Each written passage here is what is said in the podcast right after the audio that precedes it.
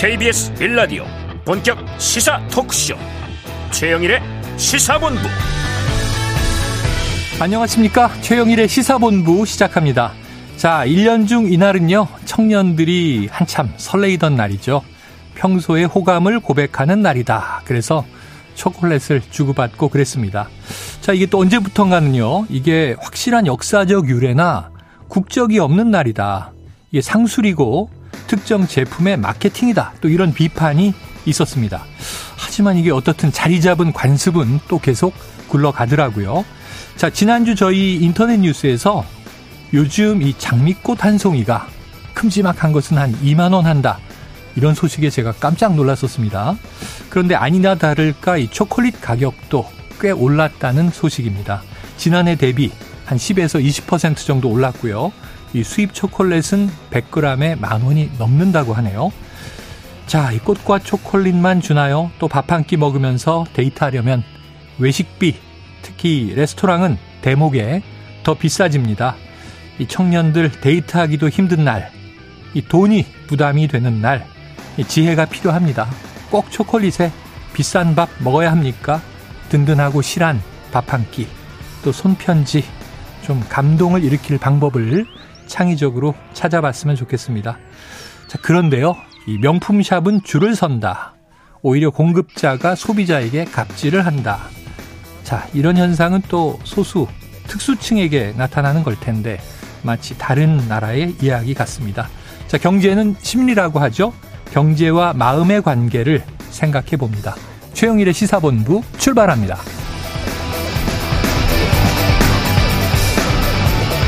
네, 1부에서는요, 오늘의 핵심 뉴스를 한입에 정리해드리는 한입뉴스 기다리고 있고요.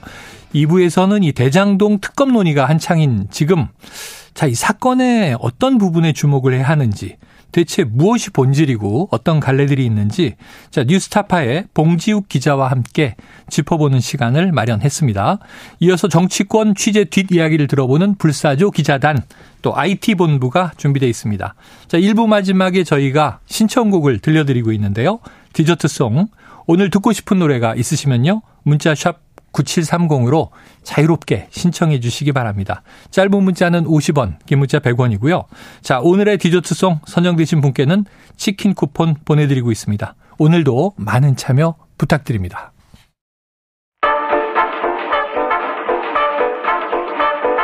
최영일의 시사본부 한입뉴스 네, 한입뉴스 박정호 오마이뉴스 기자 임경빈 시사평론가와 입을 열어보겠습니다. 두 분 어서 오세요. 안녕하세요. 자, 이 어제 민주당의 박홍근 원내대표가 교섭단체 대표 연설을 했죠. 오늘은 이제 여당 국민의힘의 주호영 원내대표가 연설에 나섰는데요. 박 기자님, 네. 오늘 네. 또 주요 내용 한번 정리해 주시죠. 네, 주호영 원내대표는 의회 민주주의의 붕괴 그리고 음. 거기에 따른 정치 개혁의 필요성 이런 것들을 강조했는데요. 네.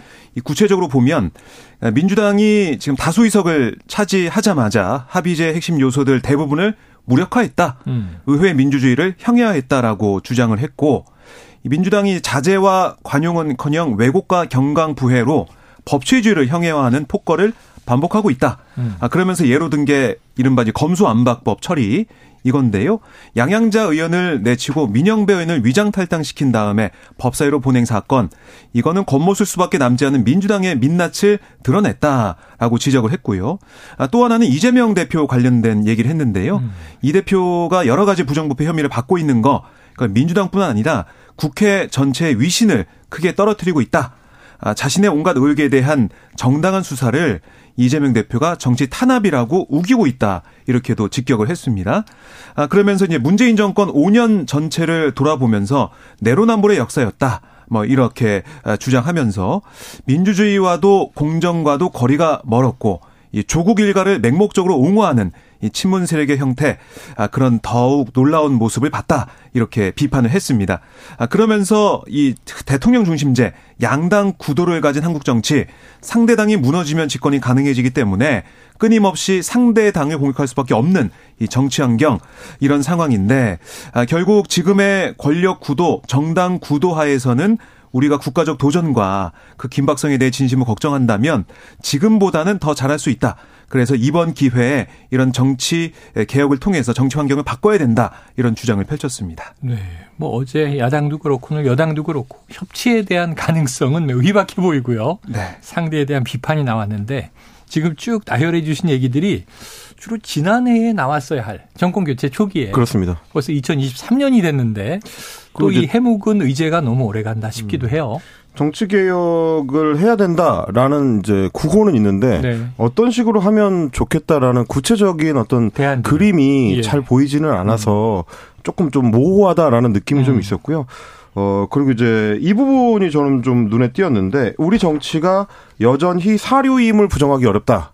라고 이야기를 했는데 스스로 굉장히 오래된 얘기입니다. 네. 이게 이제 이건희 고 이건희 전 삼성그룹 네, 네. 회장이 어 90년대에 했던 얘기거든요. 90 네. 95년쯤에 이제 베이징에 갔을 때 했던 얘기인데 음. 그때 뭐 우리 정치는 사류고 관료와 행정 조직은 삼류고 기업은 이류다. 음. 뭐 이런 평가를 했던 건데 아 물론 이제 삼성그룹의 그때 당시에 뭐 지배 구조라든지 기업 운영 행태를 보면 이류라고 할 수 있나 음. 싶은 생각이 들긴 하지만 그 얘기를 30년 지난 작금에 와가지고 다시 이제 꺼내는 게 이제 시기적으로 맞느냐 하는 좀 의문이 네, 좀 남습니다. 네.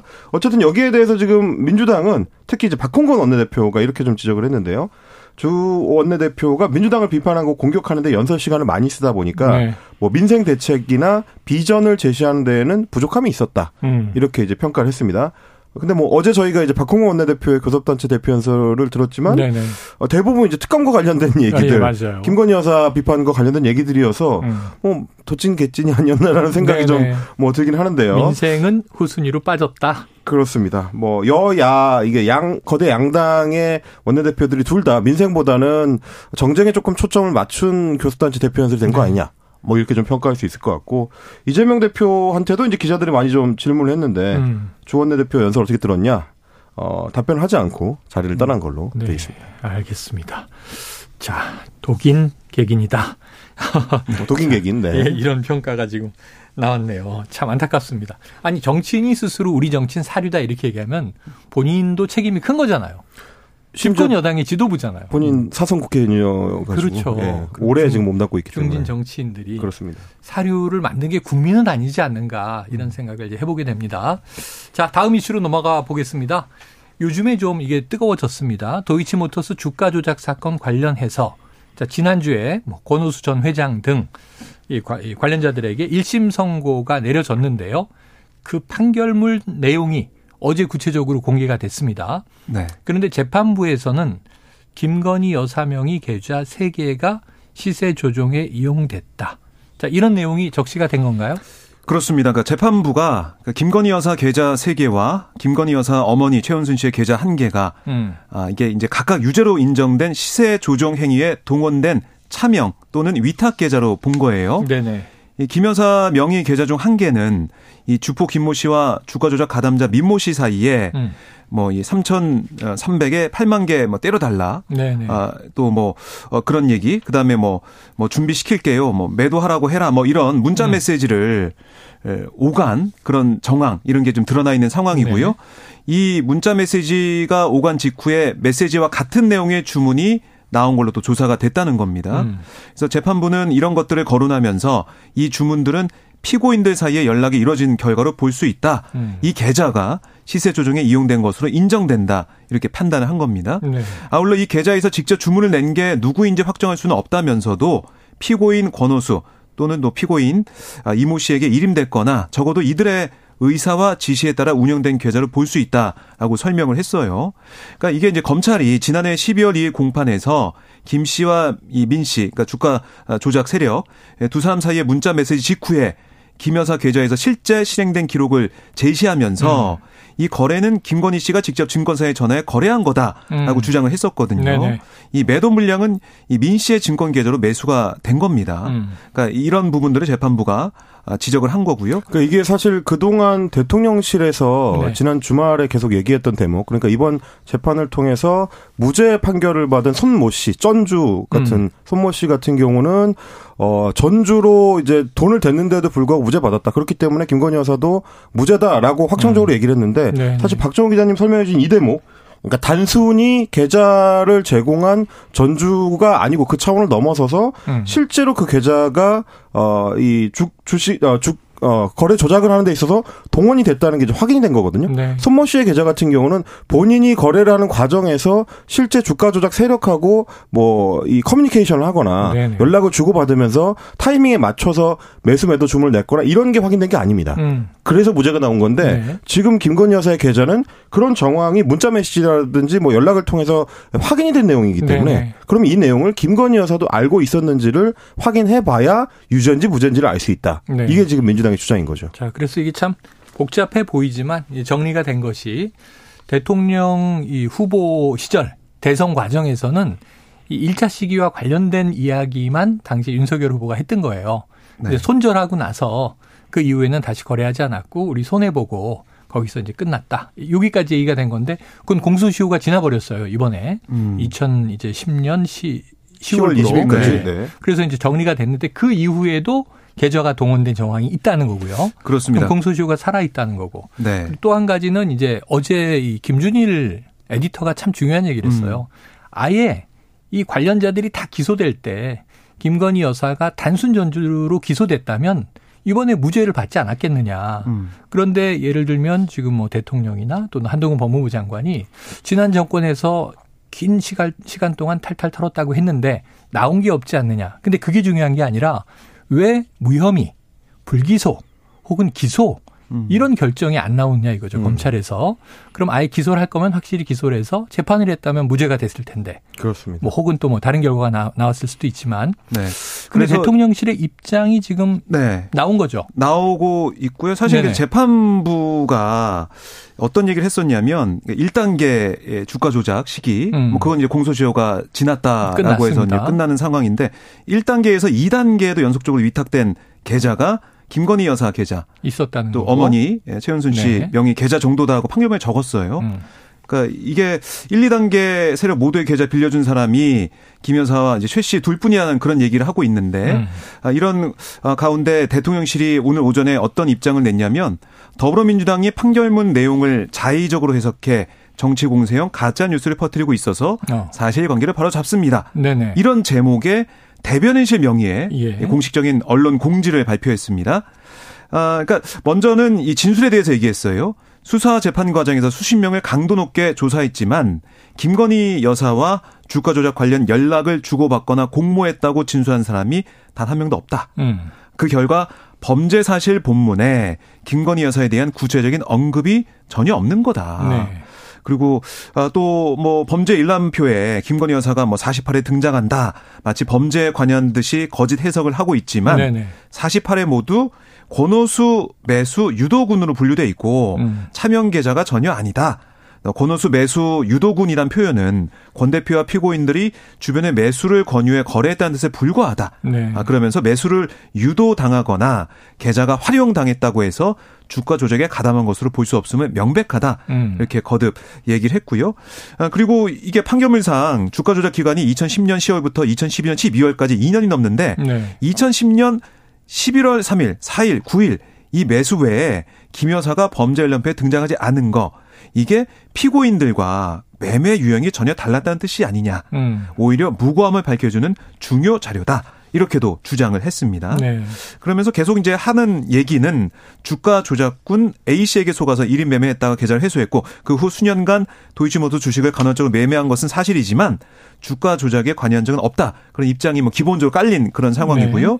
그래서 이런 게 판결문 내용과 이런 기존 해명이 충돌하지 않는다. 이렇게도 거듭 강조를 했습니다. 자, 그 민주당 입장은 어떤 거예요? 어, 민주당에서는 왜 그 해명을 대통령실이 하느냐가 1차적인 거고요. 왜 대통령실이 해명을 그 하느냐? 해명을 사법부 공식, 판결에 대해서 공식적으로 대변인실에서 하느냐. 이제 아, 이런 얘기죠. 네네. 왜냐면 뭐 엄밀하게 따지면 대통령 배우자는 이제 법적 지위가 있는 공적 인물이 아니기 때문에 네네. 엄밀히 따지면 그래서 대통령실이 이제 대변인실을 동원 대변인들을 동원해서 어. 어 직접 해명에 나서는 것이 이제 순서가 맞느냐? 왜냐하면 지금 같은 경우는 청와대 때하고는 용산 시대가 좀 달라졌기 때문에 음. 부속실이 별도로 없거든요. 이 부속실이 있다면 모르겠으나 그렇습니다. 그러니까 영부인에 대한 이제 공식적인 의전 기관이 따로 없기 때문에 네네. 뭐 그런 부분을 좀 고려해야 된다라는 게 이제 음. 민주당의 지적이고 또 하나는 지금 대통령실에서 얘기하는 게 그러니까 이런 얘기입니다. 주가 조작군 A 씨, 그러니까 음. 2010년 어 10월 20일까지 1차 조작을 담당했던 주포 네. A 씨한테 속아서 그 당시에 1인 매매, 그러니까 아예 계좌를 맡겨가지고 매매를 하라고 했다가 나중에 수익이 안 나서 계좌를 회수했고 음. 그후 수년간에 걸, 걸쳐서 도이치모터스 주식을 간헐적으로 매매한 것은 사실이나 네. 주가 조작에 관여한 적은 없다. 어. 이렇게 지금 해명을 했습니다. 근데 그게 아까 박정원 기자가 설명해 주셨던 어 소위 말하는 이제 8만 개 때려달라 하셈 네네. 네. 문자 메시지와는 상충하는 거예요. 음. 그 당시에 이제 어 주가 조작 주포였던 김모 씨가 어 문자 메시지를 보내면서 때려달라고 음. 하셈 준비시킬게요 하니까 매도하라고 하셈 이렇게 어 주문을 계속 내는데 네. 한 7초 뒤에 실제로 매수 매도가 이루어졌다. 민 씨가 샀고. 그렇습니다. 음. 그게 이제 재판 과정에서 드러났거든요. 그러니까 아주 공교롭게 우연히 이런 문자 메시지가 작전 세력 사이에 오갈 때 중간에 그냥 김건희 여사가 우연히 음. 끼어 들어가서 어. 그냥 그 거래가 이루어진 건지 모르고 그렇습니다. 하필이면 어 주식의 개수까지도 똑같이 그게 맞춰서 어, 우연히 이루어진 건지 개수, 시간 아니면 뭔가 모종의 어떤 음. 그 공모가 있었던 건지 여부는 건지. 지금 이제 야권에서 얘기하는 것처럼 혹은 어 수사에 대해서 이제 알고 있는 전문가들이 상식적으로 얘기하는 것처럼 일단 조사를 해봐야 네. 그 여부를 가릴 수가 있는 건데 네. 대통령실이 지금 나온 판결문을 가지고 이걸 확정적으로 얘기할 수 있느냐 그건 입장을 바꿔 생각하면 야당이나 음. 대통령실이나 입장 같거든요. 네, 네. 둘다 지금 재판에 개입하지 않은 상태에서 판결문을 두고 해석하는 거기 때문에. 네. 뭐 대통령실 지금 조장하는 것처럼 판결문에 대해서 해석해서 뒤에 나오는 기사들은 가짜 뉴스다 네. 이런 식의 이제 단어는 맞지 않다 이 부분을 좀 말씀을 드려야 될 것 같습니다. 일부 뭐 법조인들의 의견을 받아서 이제 민주당에서는 자 이거 봐라 지금 말씀하신 대로 통정 거래가 딱 걸린 거 아니냐 그럼 이제 가담한 거 아니냐라고 이제 주장을 하는 거고 대통령실은 이제 그것을 지금 가짜 뉴스다.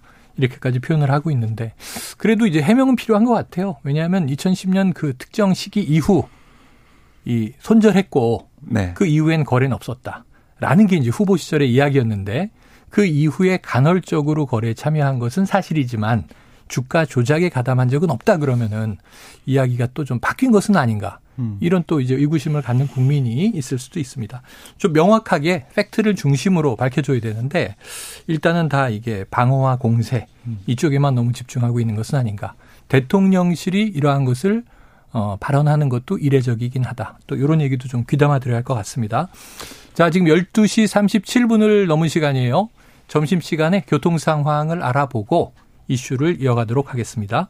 교통정보센터의 오수미 리포터 나와주세요. 네, 시각 교통정보입니다. 지금 강원 영동 지역에는 대설 주의보가 내려졌고 앞으로 영동 남부와 경북 북부에도 대설 특보가 내려지는 곳이 있겠습니다. 내일까지 강원 영동과 경북 동해안, 산지에는 3에서 8cm, 영동 중남부 지역에는 최대 10cm의 눈이 더 내릴 것으로 예상돼 대비를 잘 해주셔야겠습니다.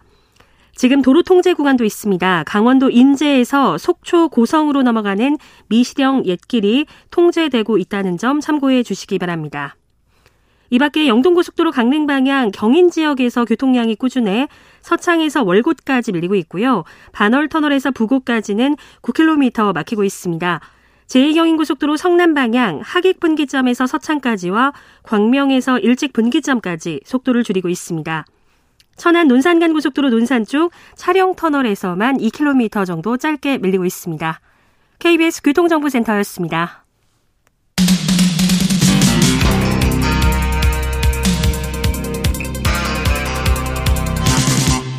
최영일의 시사본부. 네, 다음 이슈로 이어가 봅니다. 어제 오후 2시에 이 제주에서 국민의힘 전당대회를 향한 합동연설회가 이제 처음 시작이 됐죠. 이게 저희 막 그 시사본부가 끝난 시간 이어서 그 내용을 전해드리지 못했는데 오늘 한번 좀 이거 쭉 요약해 보도록 하겠습니다. 자, 당권 주자들의 첫 연설 어땠습니까, 박 기자님? 네. 이게 사실은 그동안 코로나 때문에 네. 사실 이런 분위기가 뜨거운 예. 그런 현장이 없었는데 예. 어제 뭐 당원들이 많이 참석해가지고 네네. 지지하는 후보들 연호하면서 분위기를 음. 달구는 그런 상황이었고요. 연설을 좀 보면 김기현 후보는 이 당지도 불협화음 이걸 좀 우려하는 모습을 보였습니다. 네네.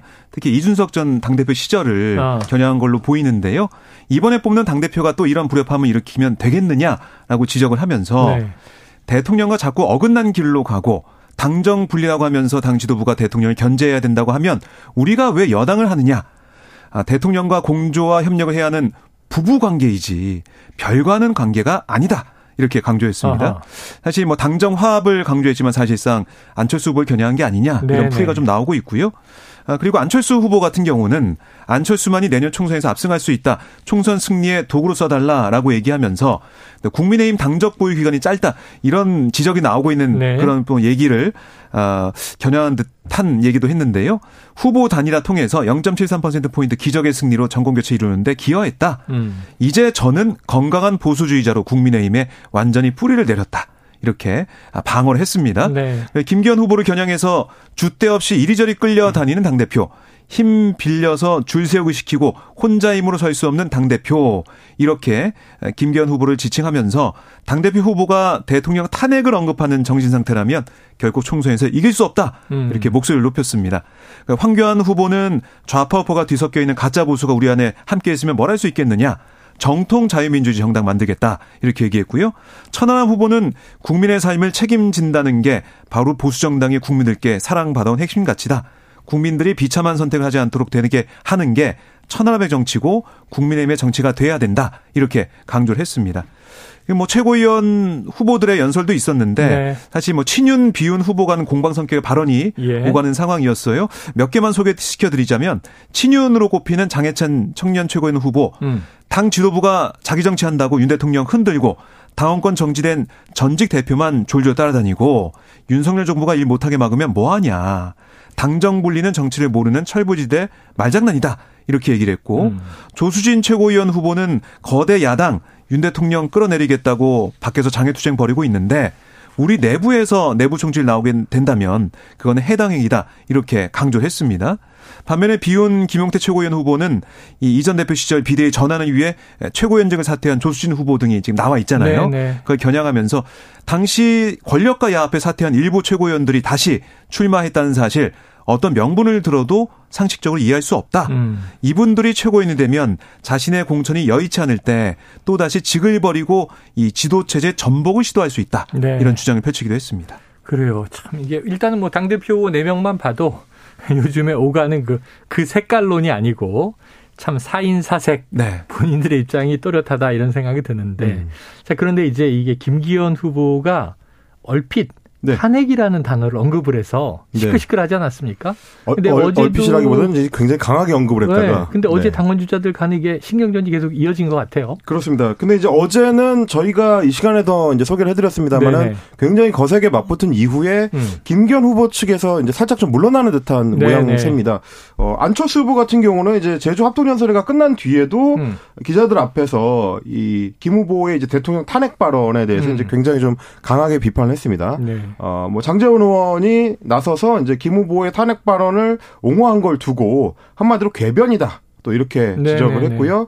어, 김 후보가 예비 경선 투표 1위를 했다라고 이제 언론을 인용해서 발언했던 것, 음. 어, 그걸 문제 삼으면서 그 말이 정말 문제가 많은 거다. 증거를 내야 되는데 증거를 내면 선거법 위반이고 음. 증거가 없다면 허위사실 유포 아니냐. 좀 이렇게 이제 신경전을 이어가는 모습이었고요. 네. 김기현 후보 같은 경우는 안철수 후보가 계속 이제 탄핵 발언을 문제 삼는 걸 두고 언론에 김기현이 1등이고 2등과 격차가 크다는 보도가 나오니까 마음이 다급해서 그러는 것이다. 네네. 네. 이렇게 이제 깎아내리는 모습이었습니다. 근데 어제 뭐 말씀드렸던 대로 장재원 의원이 직접 나서서 탄핵 발언에 대한 일종의 이제 그 소화를 이제 진화를 시도를 하고요. 네. 어, 다른 그 친윤계 의원들은 일제히 당정 분리 원칙을 재검토해야 된다라는 초점을 좀 달리하는 발언 쪽으로 많이 이야기를 했습니다. 어, 조금 전에 이제 소개해 주신 것처럼 조수진 최고위원 후보 같은 경우도 당정 일치가 이제 확실하게 돼야지만 어. 당이 잘 어, 정부를 보필할 수 있다. 이제 이런 식의 이제 발언을 했고요.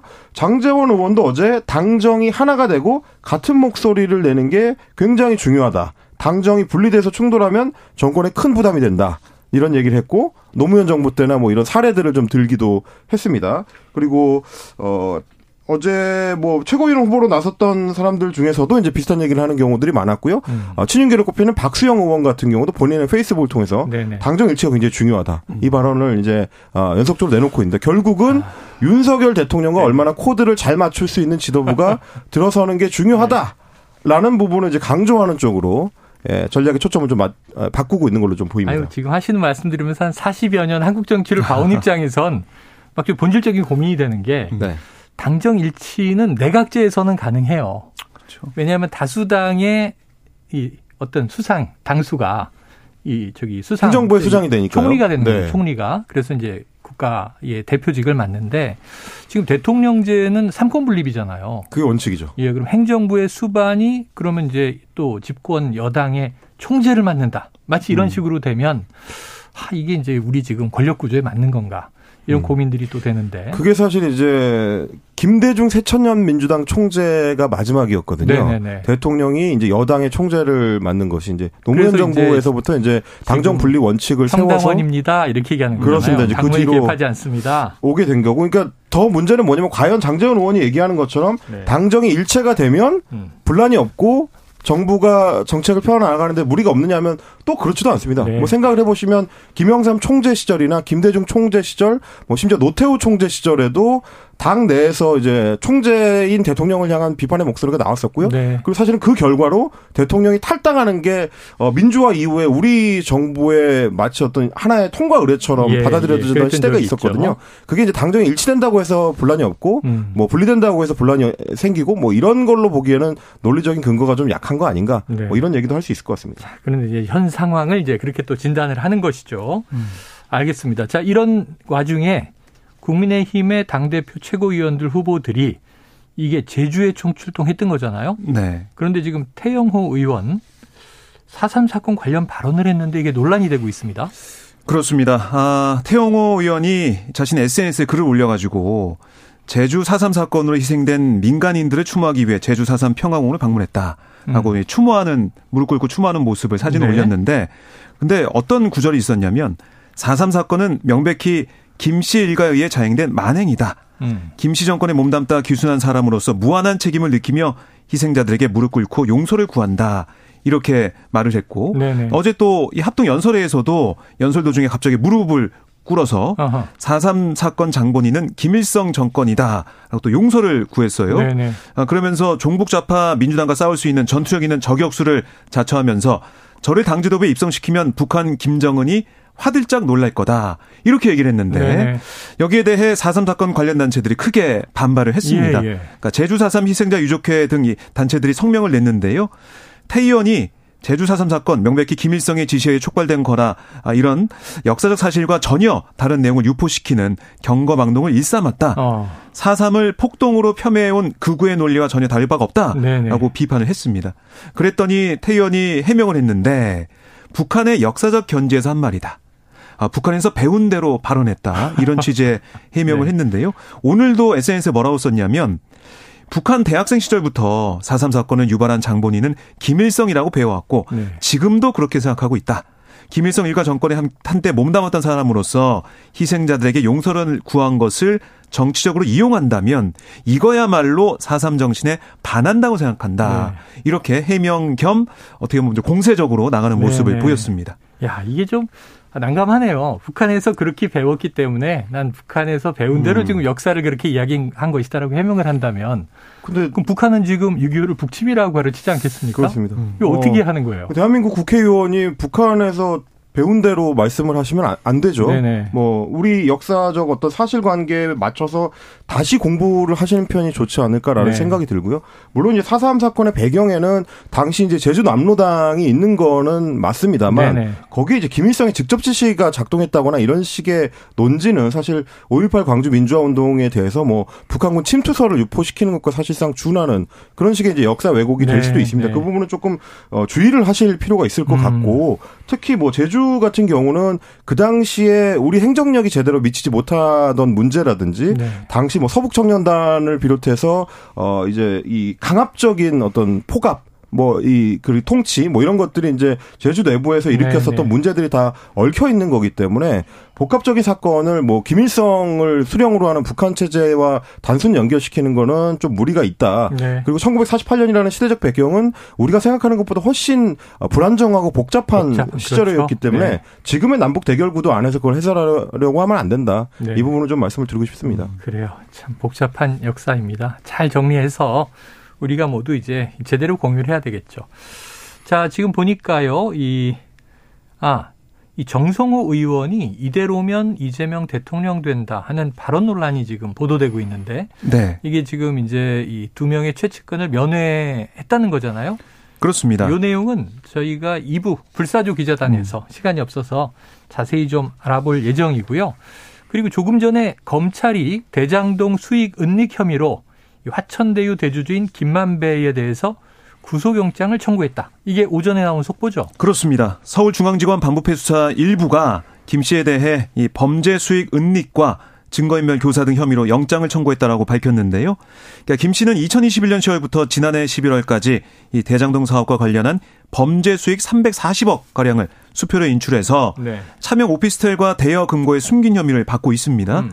여기다가 2021년 9월 인테리어 업자 김모 씨를 시켜서 대장동 사건의 증거가 담긴 자신의 휴대전화를 불태워버리게 한 혐의 또, 또 지인 박모 씨에게 법원의 추징 보전 명령 집행에 대비해서 지난해 12월 142억 원가량의 수표를 숨기게 한 혐의 이것도 받고 있거든요. 네네. 그래서 이 검찰은 사안이 중대하다. 아, 그리고 또 김 씨가 지난해 12월 자해 시도, 극단적 선택을 시도하는 그런 점을 고려해서 음. 영장을 청구할 수밖에 없었다. 이렇게 설명을 하고 있습니다. 네. 자, 그런데 지금 구속이 됐다가 이 구속 기한 만료로 이제 풀려 네. 나왔잖아요. 그렇습니다. 그럼 이건 새로운 혐의를 적용한 건가요? 네, 그 새로운 혐의라고 보시면 되겠고요. 네. 그러니까 어쨌든 김만배 씨의 입에 주목이 되고 있는 상황. 그렇죠. 왜냐하면 곽상도 어, 전 국민의힘 의원의 음. 뇌물 혐의가 무죄로 1심 선고가 났기 때문에 당시에는 이 정영학 녹취록이 어떻게 보면 신빙성이 잃어버린 상황에다가 네네. 김만배 씨의 아, 증언을 좀 신빙성 있게 본 그런 상황이 됐는데 음. 검찰이 그 이후에 구속영장을 청구하고 또 서울중앙지검에서도 1심 선고 내용을 잘 이제 들여다보고 항소심에서 다퉈보겠다라고 네. 어, 곽상도 전 의원 재판 관련해서 얘기를 하고 있거든요.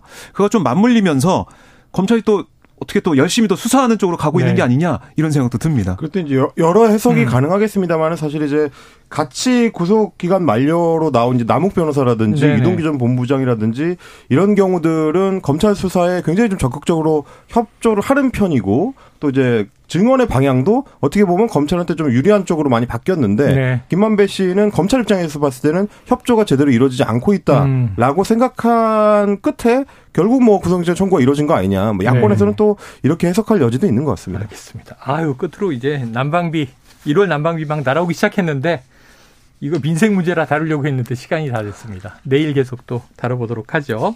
자, 오늘 한입뉴스 박정호 마이뉴스 기자 임경빈 시사평론가 수고하셨습니다. 감사합니다. 고맙습니다. 자, 오늘의 디저트송은요. 청취자 6470님.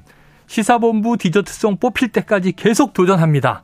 야, 이런 투지. 그러면 꼭 뽑히시게 되죠.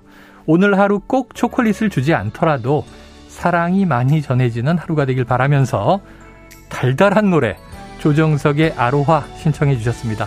아, 달달한 이 로맨틱한 노래 듣고요. 저는 입으로 돌아옵니다.